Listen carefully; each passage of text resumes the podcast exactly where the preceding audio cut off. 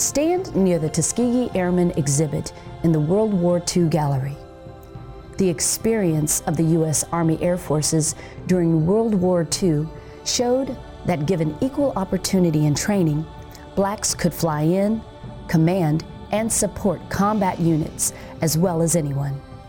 The Army Air Force's black flyers, the so-called Tuskegee Airmen, served with distinction in combat and directly contributed to the eventual integration of the U.S. Armed Services.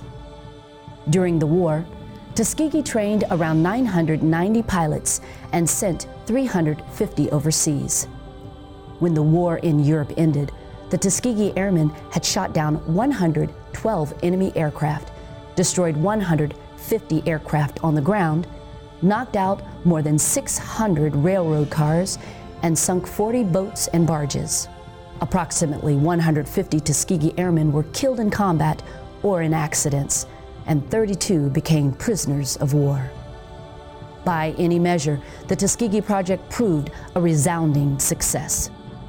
The Tuskegee experiment made it obvious to many leaders, President Harry S. Truman in particular, that segregation by race in the military, in addition to being morally wrong, was simply inefficient and should be ended. The U.S. Air Force was the first service to erase the color line, thanks largely to the pioneering efforts and courageous legacy of the African American airmen who showed their worth in combat in World War II.